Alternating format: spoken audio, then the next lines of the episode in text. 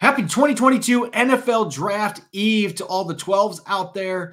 We've got less than 24 hours until the start of the first round in Las Vegas. My host, Rob Rang, going to be dishing out his final seven round mock draft through Seahawks.com. And I'm going to put on my Mel Kiper hat and grade all of his picks on our latest installment of Locked On Seahawks. You are Locked On Seahawks, your daily Seattle Seahawks podcast part of the Locked On Podcast Network. Your team every day.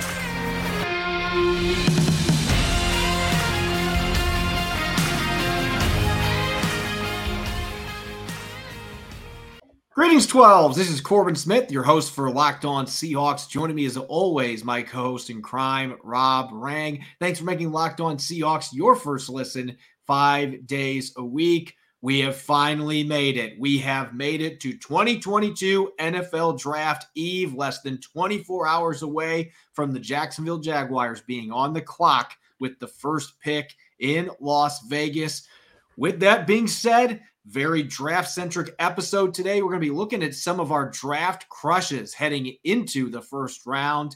And Going to have a chance to investigate Rob's final mock draft through Seahawks.com, a seven rounder. We know that at least half those picks are going to come true this weekend. So, looking forward to breaking down those selections and answering your questions in a pre-draft Q&A. This episode is brought to you by BlueNile.com. This Mother's Day, give mom something she'll treasure forever with fine jewelry from BlueNile.com. And Locked On Sports listeners get $50 off, $500 spent Use the code locked on at checkout. Now, for your lead story here on Locked On Seahawks. We have less than 24 hours until the start of the 2022 NFL draft. And once you get to this point, we have talked about a number of prospects ad nauseum, especially with the Seahawks now having a top 10 selection, four picks in the top 72. And as we've noticed over the years, it's anyone's guess what John Schneider and Pete Carroll are going to do. There's been all kinds of reports surfacing the last few days. The Seahawks are interested in this player. The Seahawks might draft this player. They might trade up. They might trade down. Nobody really knows. As we like to do every year, it's time for our terrific trifectas. And how this works, Rob, we're going to be dishing out one player from each day that is officially on our draft crush list. And we also know that the Seahawks have a draft crush on, or at least have shown signs of infatuation. So we're going to have a first round pick, pick, and a day three sleeper on our list. Who made the cut this year for you as far as your terrific trifecta for the Seahawks? Well, Corbin, that's a, one heck of an introduction there. You know, I mean, I, I, think that when you look at the Seahawks right now as they stand at number nine overall, my draft crush would basically be any of the four pass rushers that would be likely to go above them. I just wanted to be realistic. And that's why I put Tyler Linderbaum on, on this list because I think that if you look at history and what the Seahawks have done, they often trade back and I think that I speak for a lot of, of followers of the Seahawks who have watched an awful lot of what this club has done and my goodness, it has been difficult to watch Aaron Donald just absolutely destroy the interior of Seattle's offensive line.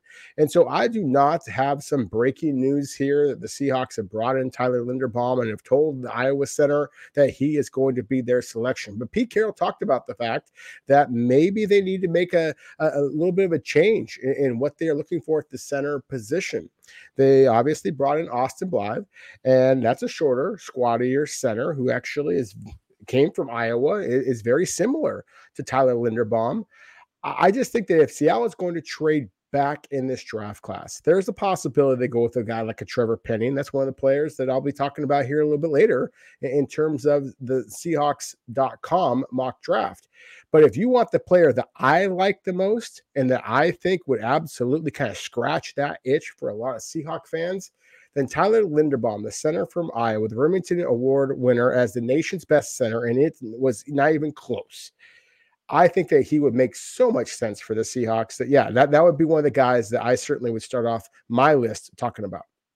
Yeah, on my list, as far as the first rounder goes, and this isn't going to surprise anybody that's been listening to our show because you should know that I love tall, athletic, ball hawking corners, and you don't have very many corners that come around that are like my man Sauce Gardner from Cincinnati at six foot three, running in the low four fours, didn't give up a touchdown his entire college career in coverage. He'll come up and he'll he'll hit you.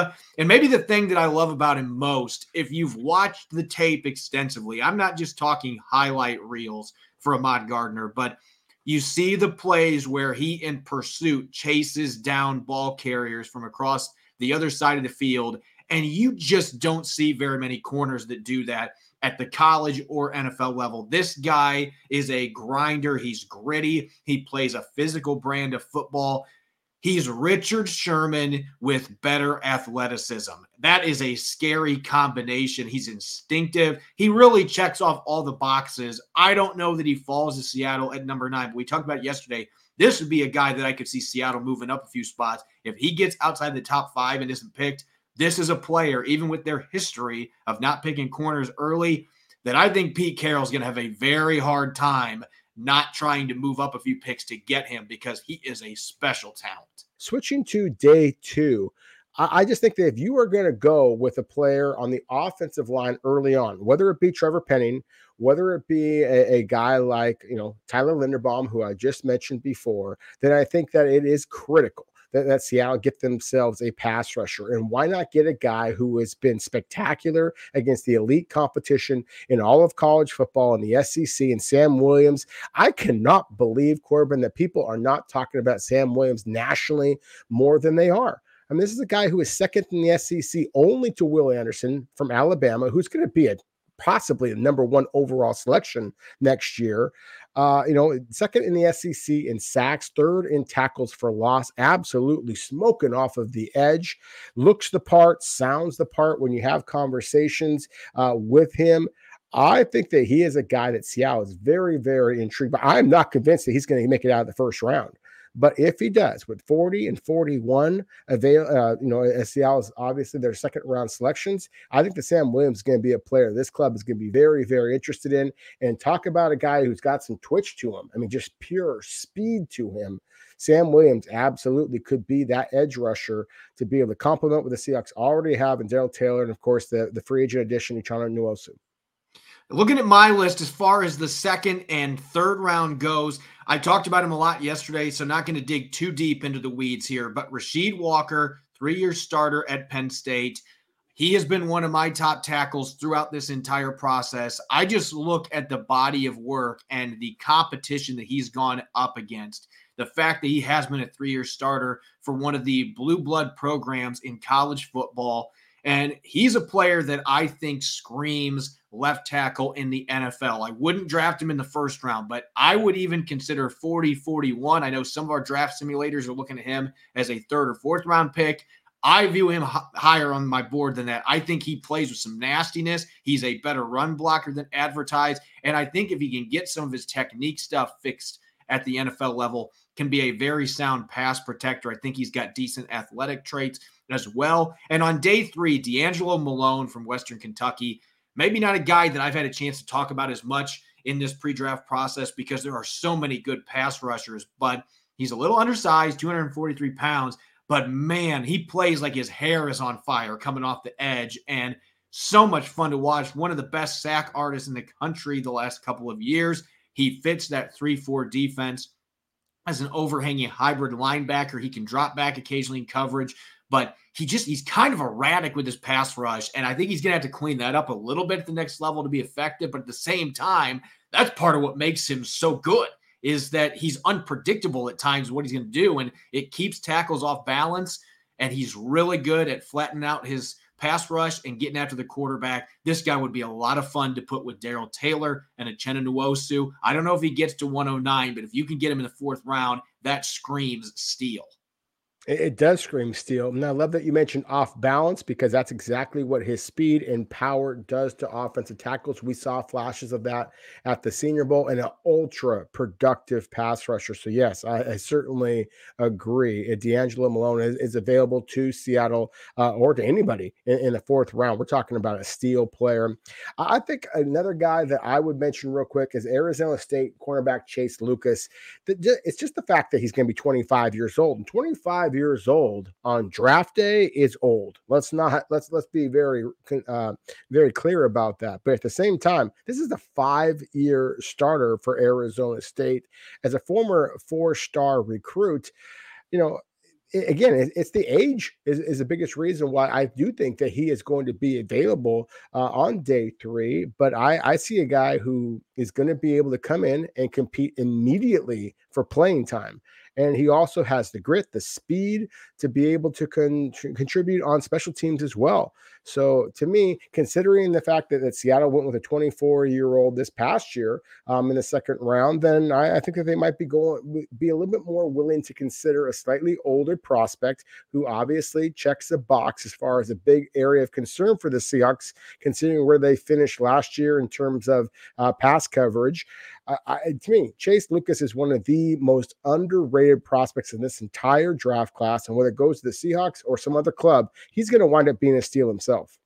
Yeah, I think on day three, it makes a lot of sense, especially with a player that age. Seattle's drafted a few 24 year olds in the first couple rounds, so they don't seem to worry about age as much as some other teams. Maybe that's been part of the problem with their draft process. But I have a feeling we will be talking about a few of these guys again here in a few moments because you're going to unveil your final seven round mock draft that was on Seahawks.com. I'm going to put on my draft evaluator hat and grade out some of your picks coming up here in a moment. This episode is brought to you by Blue Nile with Mother's Day coming up right around the corner. Whether she prefers a statement piece or everyday subtle elegance, BlueNile.com has fine jewelry options for every mom. Shop high quality classic diamond earrings, elegant tennis bracelets, or gemstone pendant necklaces Blue Nile has jewelry experts on hand 24 7 that are available via phone or chat to help you find a memorable gift that fits into every budget. This Mother's Day, give mom something she'll treasure forever with fine jewelry from BlueNile.com. And Locked On Sports listeners get $50 off $500 spent. This podcast exclusive is only good through Mother's Day. Use the code Locked On. That's Locked On Plus, every order is insured, ships free, and arrives in discreet packaging that won't give away what's inside. Shop stress free and find your forever piece. Go to BlueNile.com today. You're listening to the Locked On Seahawks podcast, Wednesday edition. I'm your host, Corbin Smith. Joining me as always, Rob Rang. Thanks for making Locked On Seahawks your first listen five days a week. Coming up tomorrow, first time ever, Locked On is hosting live coverage of the 2022 NFL Draft from their studios in Dallas. They've got pick by pick analysis from our local team of experts and draft gurus. Tune in all three days as our draft team guides you through every pick and every trade in real time. It all starts tomorrow, Thursday, April 28th at 7 p.m. Eastern, 4 p.m. Pacific time. Available on the Locked On NFL YouTube channel and on the Odyssey app.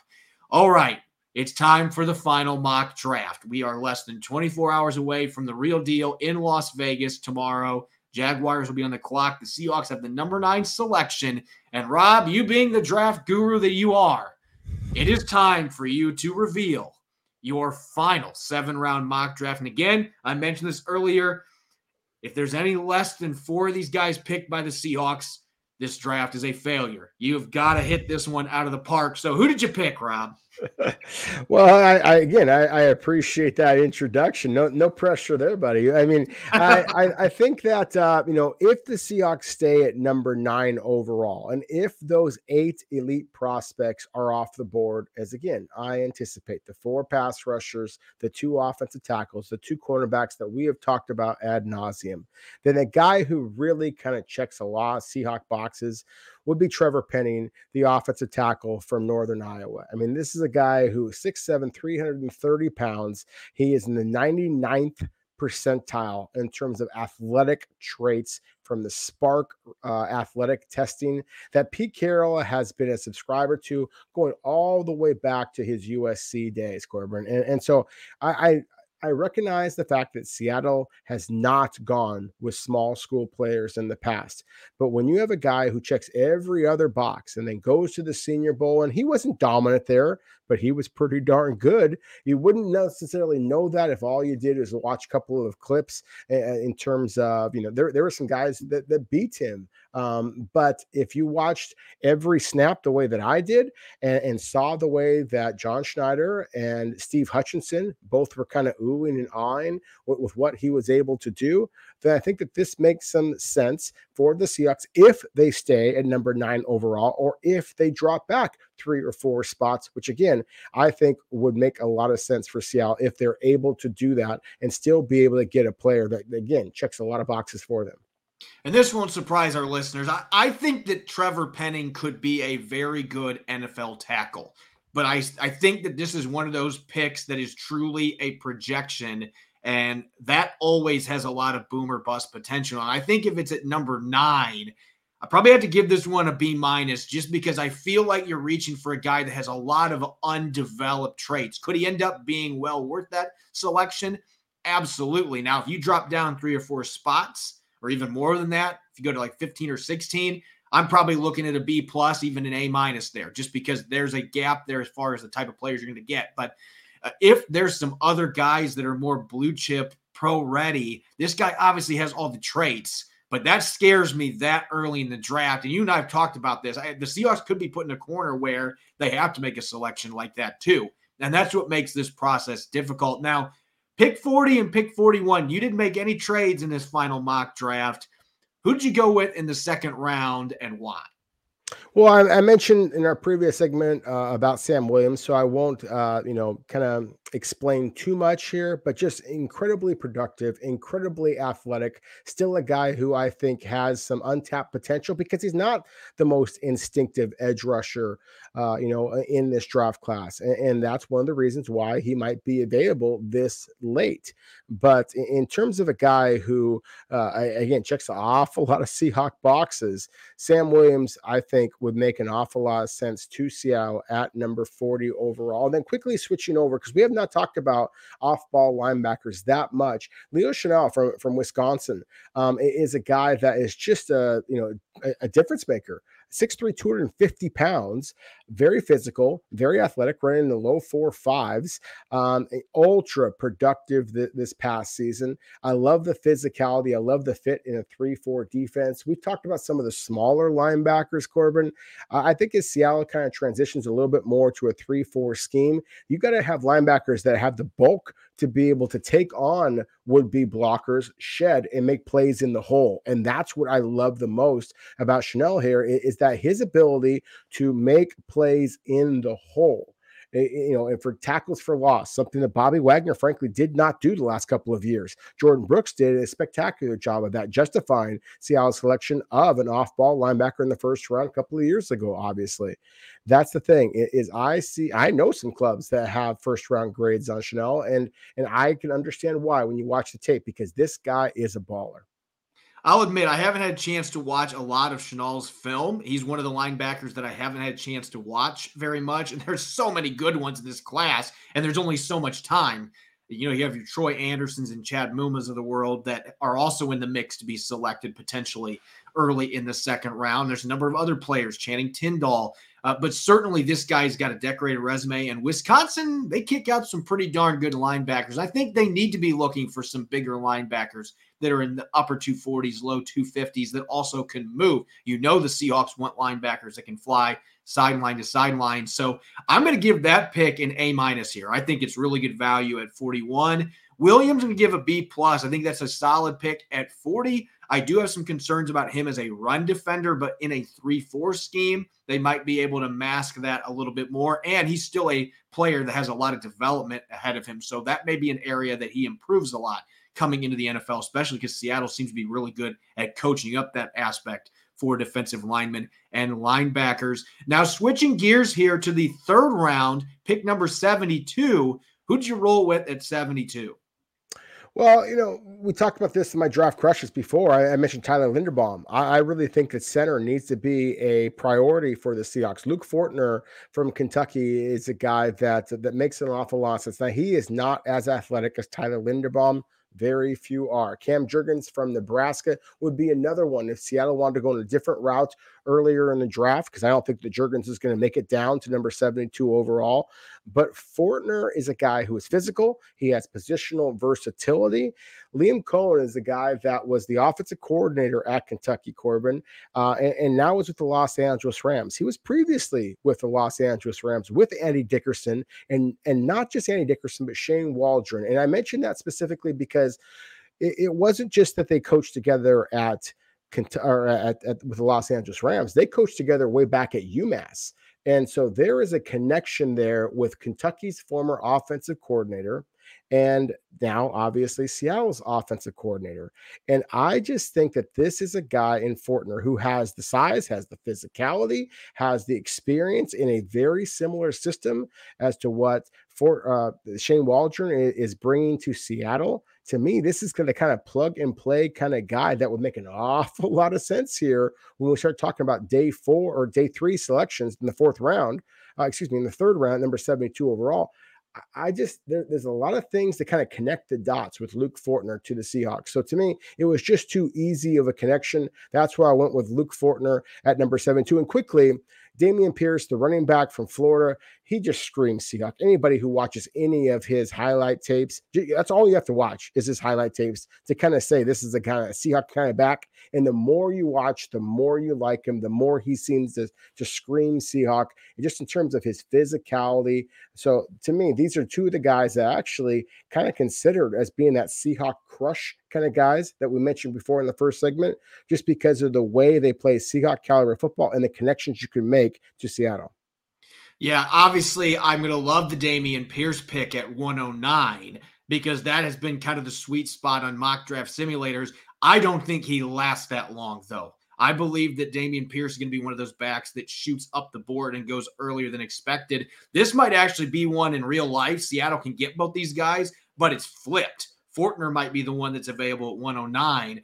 And I like the pick at 72 for Fortner because this is not a deep center class. And I do think with his experience that it makes a lot of sense. I'm going to give this one a solid A minus. I'm giving an A on Dameon Pierce at 109 because again, I think he might be the most underrated running back in this class. And you can maybe make an argument he's the best. And maybe that's why Florida now has a new head coach because those are the kind of personnel decisions that were being made by Dan Mullen that were not working. They were trying to play four different running backs, and it just didn't. This guy should have been the feature back. He can do everything, and he fits all the mold that Seattle's looking for size wise. So I'm giving that one a solid A at 109. If they can get him, then outstanding value. As far as the rest of your picks, you got two fifth rounders and a seventh rounder. Who'd you pick, and which one of those three do you think would be the most intriguing addition for the Seahawks? Yeah, just anticipating that this was going to be a little bit longer segment um, because talking about eight different players. Then, uh, you know, the, the very first one at 145 overall is the cornerback Chase Lucas from Arizona State. I already kind of talked about him a little bit earlier. So let, us focus in on Juanyeh Thomas, the safety from Georgia Tech. Corbin, he's a guy that just in terms of his size, Georgia Tech listed him at 6'4, 220. And so when I first heard that, I thought, well, is he going to be Kam Chancellor? And I watched the tape, and he has the type of athletic ability that kind of reminds you a little bit of Kam Chancellor. He can be that big physical hitter. Now, he's not Kam Chancellor. I mean, come on. There's nobody who is Kam Chancellor except Kam Chancellor. But but Juanyeh Thomas is a guy that does have physicality, does have range, went to the East West Shrine Bowl and just balled out there and is absolutely a stud when it comes to special teams. And, and that is something that I think the Seahawks are going to prioritize if they're going to go with the safety. And they've done a lot of homework on the safeties this year. Kind of surprised me how much homework that they've done on the safeties this year. So to me, this is a guy that without investing too much in the position, because of course you have two of the superstars and, and Quandre Diggs and Jamal Adams, obviously. But why not bring a guy that has a little bit of experience playing at the high level, can can play in the special teams as well, and then has that upside that you can project as a starter. So to me, this is another one that I really kind of like the way that the, the kind of stars align a little bit with Juanyeh Thomas, the Seahawks, number 153 overall. And then finally, the quarterback, EJ Perry from Brown. We've talked about him a little bit. He's one of my diamond in the rough guys. Um, you know, I, I mentioned the East West Shrine Bowl there specifically with Juanyeh Thomas. EJ Perry was the the East West Shrine game or East West Shrine Bowl, excuse me, MVP uh, you know, as a guy that has some dual threat ability. I know there's a lot of Seahawks fans out there going to be angry. They want the Seahawks to take a quarterback earlier, and maybe that's going to happen. But at the same time, if they don't, it might be because they are viewing a late round kind of guy like Perry or the 2023 draft class as a better uh, better possibility to get better at the quarterback position, and give Drew Lock and Geno Smith and perhaps Jacob Eason a little bit more of an opportunity to compete for that starting role.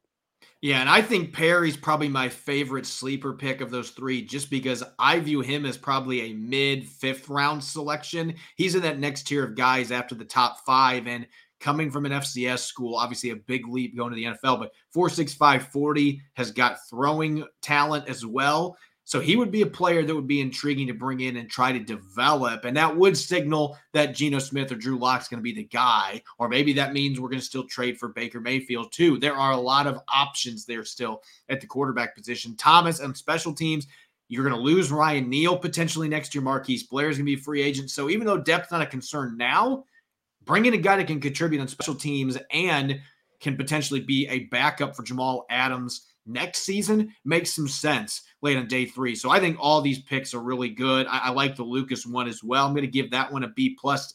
I just 25 year old doesn't matter when you draft him. The guy is basically halfway through his career already when he gets drafted, but it's still a solid pick for right now in the secondary. And I like the pickups of Thomas and Perry. Give both those B pluses for really good value as well. We're going to get to your questions here. We're going to do a pre-draft Q and A here in a moment. This NFL Draft Eve edition of Locked On Seahawks is brought to you by Built Bar. If you're like me and you're struggling to stick with your New Year's resolution here in late April, Built Bar is here to save the day. If you haven't tried Built Bar Puffs, they're fantastic. Amazing flavors, less than 200 calories, less than five net carbs, and 17 grams of protein covered in 100% chocolate. It's a protein infused marshmallow, banana cream pies, my personal favorite. I'll eat two or three of them in one sitting. Built Bar also comes in amazing regular flavors like peanut butter brownie, orange cream, and salted caramel. Again, less than 200 calories, less than five net carbs, 17 grams of protein. It's the perfect pre or post workout snack. Or if you're looking for a snack in the evening that isn't going to destroy your diet, Built Bar gets the job done. Make sure to check out built.com and use the code LOCK15 to get 15% off your next order. That's built.com. Use the code LOCK15 to get 15% off your next order. You're listening to the Locked On Seahawks podcast, Wednesday edition. I'm your host, Corbin Smith, joined as always by Rob Rang. Thanks for making Locked On Seahawks your first listen five days a week. NFL draft less than 24 hours away from kicking off in Las Vegas. And since we're going to be doing draft covers in the next few days, many of you have been asking questions on social media. We decided why not have a pre-draft Q&A. So let's get to it. Our first question here coming from Micah tweets, "What do you think of the report Seattle wants Penning and Ridder? Any credence to this information?" Rob, I'm going to kick this one to you because could this be a smokescreen or is this actually real intel that might be suggesting what Seattle's planning to do tomorrow? Well, considering that I mocked Trevor Penning to the Seahawks, I think that there absolutely is validity to that. Again, I I watched John Schneider and uh, Steve Hutchinson both very much paying attention to the line of scrimmage at the Senior Bowl. I think the Penning checked so many boxes. Obviously, Seattle brought in Desmond Ridder uh, in a top 30 uh, workout and then evaluated him closely at the Combine and the Senior Bowl as well. Uh, I think that there absolutely is validity to, the, to that, uh, that thought. I also think that it makes a lot of sense if Seattle were to trade back into the late portion of the first round and be able to to take advantage of that fifth year option that clubs get if they select a player in the first round. So yeah, I think that there's some validity to it. I don't think that it's a slam dunk. I don't think that it is going to happen for sure the way that some are taking this report, but I think that it would make an awful lot of sense for the Seahawks. Next question here coming from Jace tweets How many picks do you see the Seahawks making in the first two days? Could future draft picks be bargaining chips to climb back into the first, second, or third round? So I'll answer the first part of that question as far as how many picks they could end up with. I still think the sweet spot, maybe they will add one more pick because right now they have four picks in the first 72 four picks in the first three rounds. I could see them finishing with five or maybe even six, depending how much they trade down. Now, if they trade back up to get Desmond Ridder or another quarterback or an edge rusher, if they move back in the first round, they're going to have to give up some of that draft capital. And maybe that's where the future draft capital comes in. I wouldn't rule out the possibility of trading a future second if they're going to get their signal caller, because that would suggest, hey, we're not going to be drafting a quarterback this time a year from now. So maybe they'd be more willing to do that. So I could see them bargaining future draft picks if it's for a quarterback. If it's for a pass rusher or a tackle, I don't see John Schneider doing that because he's going to want to have those four picks he has in the first two rounds. He's going to want to have those next year potentially to go after a quarterback. They could still draft one in the second round this year as well, but keep your options open. We'll just have to wait and see. Kenneth tweets Is it likely that Malik Willis is the true target for trading back into the first round? How, how high would you have to trade up to make that happen? So, Rob, you already addressed the Ridder situation, but looking at potential smoke screens, Willis is a player they met at the combine, and there hasn't really been a lot of buzz about the Seahawks and Willis over the past few weeks maybe Ridder's name is out there because the Seahawks are hoping maybe Malik Willis falls a few picks further than expected, and then we can pounce and draft him. Yeah, I think that's a possibility as well. I mean, I would be surprised to see Malik Willis still on the board. Well, I shouldn't say surprised. I think there's a possibility that Malik Willis is still on the board. In fact, in the last mock draft that I did for Fox Sports, I had Malik Willis sliding right on by Seattle at number nine, actually falling all the way down to number 20 overall with the Pittsburgh Steelers. So, to the second part of that question, that's how early I think that you'd have to trade either back before Pittsburgh at number 20 or trade back up before Pittsburgh at number 22 to be in position to take Malik Willis. I also think there's a strong possibility that Malik Willis may wind up going number six overall to Carolina Panthers or another club jumping, uh, trading with them. The Atlanta Falcons, one selection ahead of the Seahawks. Atlanta has the number eight overall selection, and, and they have a scheme that needs a quarterback and likes having running quarterbacks. So I think that there is a strong possibility that Malik Willis is off the board. I think Seahawks fans should be hoping for that possibility if they want one of those so-called elite eight blue chip prospects that I talked about before. I like Malik Willis. I am intrigued by his talent. I am intrigued by his personality. I think that he can be a stud. At the same time, I do absolutely believe that he needs some time on the sideline to be able to get acclimated to the NFL. And I just don't know that Drew Lock and Geno Smith are the kind of guys that you want to be able to help groom a young quarterback. I think Seattle is legitimately intrigued by Drew Lock. And again, all due respect to Geno Smith, but Drew Lock is the guy that you don't know how he fits into your system just yet. And I was a big, big believer in Drew Lock, and obviously the Seahawks are as well. I just don't know that it makes sense to take another roll of the dice, even though this is in Vegas, another roll of the dice, the young quarterback, unless you believe he is a superstar. So I have a hard time believing that Seattle is actually kind of laying in the weeds for Malik Willis. I think that they are not laying the weeds. I think they're being pretty obvious. Their intent, I believe, is to go for a tackle, go for edge rusher, go for a cornerback. They're pretty obvious areas of concern for this club.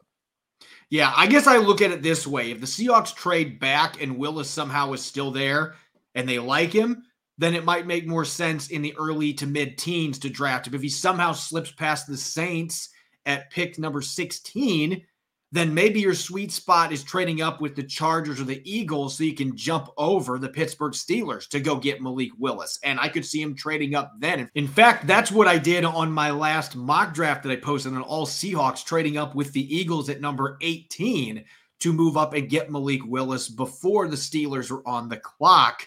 So there's a possibility if he falls that far, John Schneider and Pete Carroll are going to have that itch to trade up. And he's certainly a player that they've had some interest in and they've explored in the pre draft process. Next question coming from Sonic Rain tweets What's going to happen with LJ Collier this year? How does he fit into the new 3 4 scheme? So, this is a really interesting question because the 4 3 scheme wasn't working for Collier. He was a healthy scratch seven games last year. I actually have some reasons to believe that maybe this will be a better scheme fit for him, playing as that big end, playing 4i. If he comes in a little heavier, might be able to do that. It's also worth noting at TCU that he played as a stand up edge at times for the Horned Frogs. Even though he's not a great athlete necessarily, he was comfortable doing that. So maybe they might use him in that capacity. At this point, any way that he can get some snaps in the field, he should be willing to do whatever the Seahawks ask him to do because unfortunately, he's put himself into the doghouse where he didn't play very much last year. And he didn't do much when he did play. So going to the last year of his contract, hopefully he can do what Rashad Penny did last year and have a bit of a revival in his fourth year with the Seahawks. But I'm interested to see what they're going to do because there's a couple options there. A lot of it's going to depend what's he what's he look like physically and where he fits in with that 3-4 scheme in the eyes of defensive coordinator Clint Hurtt and associate head coach Sean Desai. Devin tweets our last question here. If Seattle can't get a pass rusher in the first three rounds, who is a day three sleeper who projects well for the 3 4 scheme? Rob, I've already thrown the name D'Angelo Malone out there. Who's the guy on day three that screams 3 4 hybrid linebacker that would be a good fit for the Seahawks if they haven't addressed that need early in the draft? Yeah, I, Malone would be my my favorite of, of those candidates. Uh, Amare Barno from Virginia Tech, who I expect to fall down the board a little bit, maybe not all the way into day three, considering that he ran the four threes at the combine and certainly turned a lot of heads. But you know, we talked about him before. I mean, this is a guy who looks more like a safety rather than an edge rusher. I mean, he's got broad shoulders and a really narrow hips, and so it just doesn't look like the kind of guy that's usually able to add a great deal of weight. Um, and, and, so that's where you're concerned. What I like about him is that he has that burst, as you would expect with a guy who ran in the four threes. He also uses his hands really well, and not just in getting off of blocks, but he locates the football, has a lot of tipped passes at the line of scrimmage. And I think that there are other ways of affecting quarterbacks besides sacking them. Obviously, getting some tip passes could be something that's intriguing as well. But to the earlier part of the question, I would be stunned if Seattle is not able to add another pass rusher over the first three rounds of this year's draft class. Corbin, this is one of the great edge rusher draft classes I have ever seen. I've been doing this for now for 21 years. Seattle will absolutely get themselves a pass rusher in the first three rounds of this draft class. Uh, and if they don't, well, then that that would be a mistake in my opinion, um, because because I think that this is an area of concern for this club, even with Uchenna Nwosu, who I really really like. But I just think that that is too important in today's NFL, and the draft class is available for them to take full advantage of it. As always, thanks for making Locked On Seahawks your first listen five days a week. You can follow me on Twitter at Corbin Smith NFL. You can follow Rob at Rob Rang. Make sure to check out Locked On Seahawks on Apple Podcasts, Google Podcasts, Spotify, and of course, five days a week streaming on YouTube. Coming up tomorrow, going to be a late show. I'm going to be riding solo. Obviously, we've got the first round of the 2022 NFL Draft coming up. I'm going to be sharing some immediate analysis on the player or players that the Seahawks pick in the first night of the festivities. Really looking forward to it. Thanks for listening in. Enjoy the first round of the NFL draft. Go Hawks.